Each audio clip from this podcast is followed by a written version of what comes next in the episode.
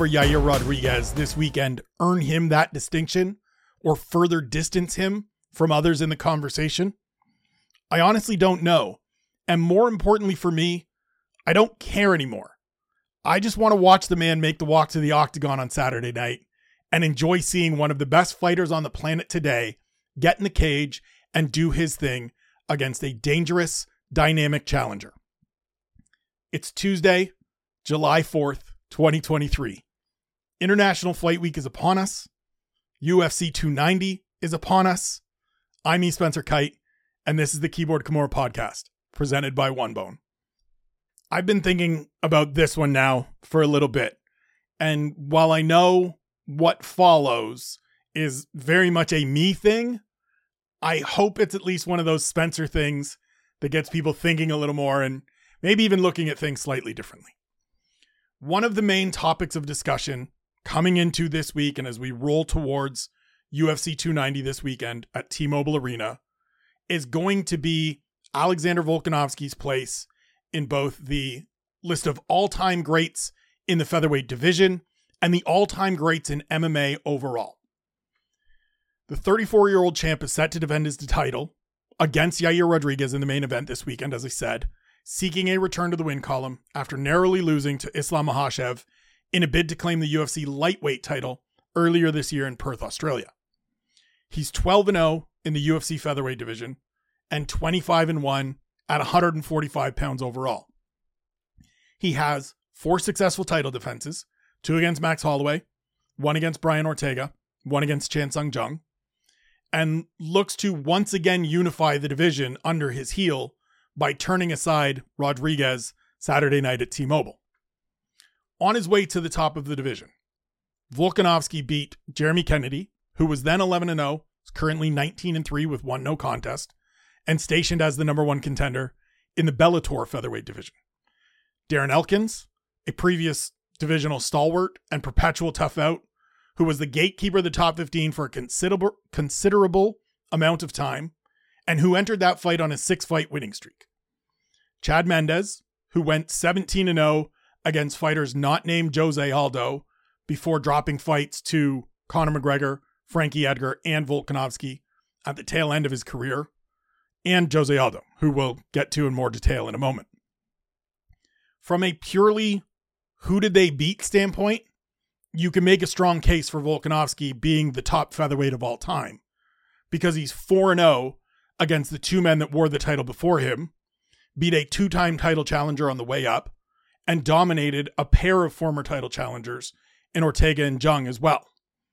But for me, the progression of who has sat atop the throne in the featherweight division actually offers a cool illustration of why trying to pin down a singular greatest ever is such an incredibly difficult, inherently subjective pursuit, and to me, utterly futile. So let's start with Aldo. Jose Aldo came into the WEC like a hurricane. If you haven't watched early WEC Jose Aldo tape, pause this podcast right now, fire up Fight Cat, Fight Pass, excuse me, and watch some of those early fights. Watch the fight against Antonio Nogueira. Watch Jonathan Brookins, Rolando Perez, Chris Mickle. Each one of those men got finished, and you saw in those fights that this kid from Rio was going to be a great big problem. Then he hits Cub Swanson with the ridiculous flying knee, knocks him out in eight seconds. And I'm sorry, Cub. I know you're not a big fan of this being one of the most memorable moments of your career, but he hit you with a flying knee off the touch of gloves on the chin, punched his ticket to a championship opportunity, did a little celebratory dance, and it probably could have been stopped sooner than eight seconds. It was electric. And from there, Aldo dominated Mike Brown. And now Mike Brown is one of those guys that folks see now coaching fighters, cornering fighters, repping ATT, as he did during his career. And after having a brief run in the UFC where he went two and three, but the Mike Brown that Jose Aldo fought and dominated was 22 and 4 at the time, coming off two wins over Urijah Faber with a first round submission win over Leonard Garcia sandwiched in between. He'd won 10 straight going into that fight, and 13 of his previous 14. He was legit excellent in this moment, and Aldo showed the new generation was here to take over.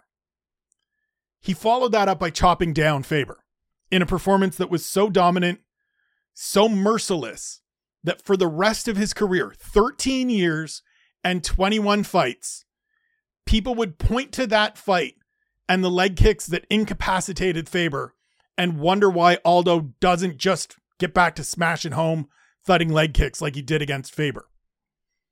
13 years, 21 fights. We asked, why doesn't he just do that? That's how impressive it was. That's how vicious and dominant and just straight up impressive it was. A second round knockout of Manny Gamburyan followed, and then Aldo moved to the UFC, where he beat Mark Hominick, Kenny Florian, Chad Mendes, Frankie Edgar, Chan Sung Jung, Ricardo Lamas, and Mendes again before running into the left hand of one Conor McGregor. After that, he bounced right back with another win over Edgar to claim the interim title, which was eventually turned into the undisputed title. And then he went down and lost to Max Holloway. Which brings us to Blessed, who went to Rio, went to Jose Aldo's backyard, and claimed the throne after winning the interim title in Toronto by becoming the first person to stop former lightweight champion Anthony Pettis. Holloway started his UFC career 3 and 3, debuting as a 20 year old with just four fights under his belt.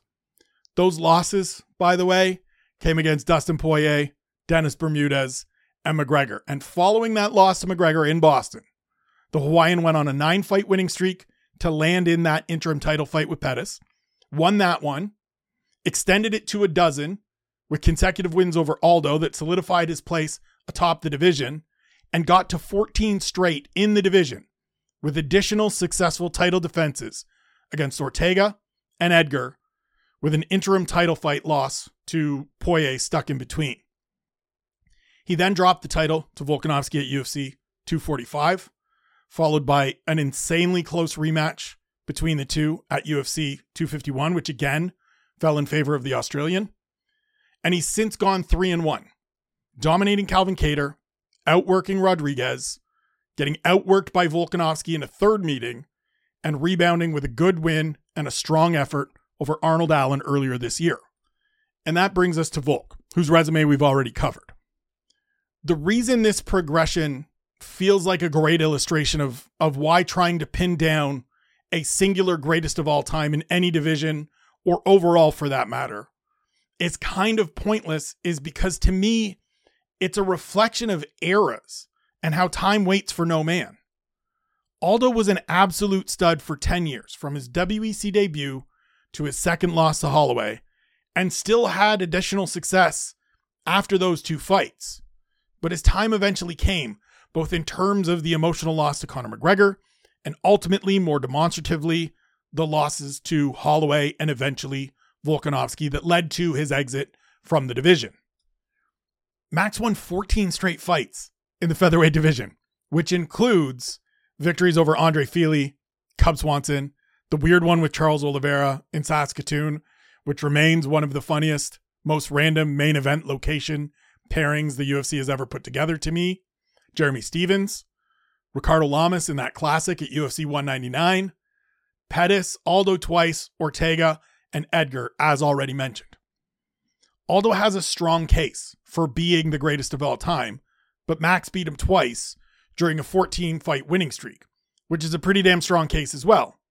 But then Volk beat Max not once, not twice, but thrice during a run of success that currently sits at a dozen consecutive wins and counting in the featherweight division. So you can argue a strong case for him as well. And it's not about the math of it either. This isn't A beat B and then C beat A, therefore C is tops. But more that these three men represent the growth of the division and the evolution of the sport into its current form, where Volkanovski resides on the throne which could all change on Saturday. But Holloway's moment isn't diminished by Volkanovski ascending past him. Volkanovski had to keep working and keep improving because of Max. Just as Max had to keep working and keep improving because of what he needed to do in order to unseat Jose Aldo. We get so caught up in arguing about who stands alone atop the division and the sport that we don't spend much time recognizing, discussing, contextualizing that each current great only got to where they are by standing on the shoulders of the men and women that came before them. I've done it forever, wrote countless pieces about why someone is the best in their division, where someone fits in the list of all time greats. But I don't really want to do it anymore because I think it negatively impacts the way we talk about fights, fighters, and the sport as a whole.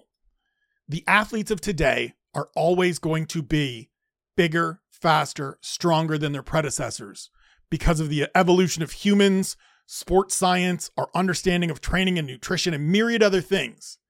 But we've gotten to that point through those previous generations, because of those previous generations.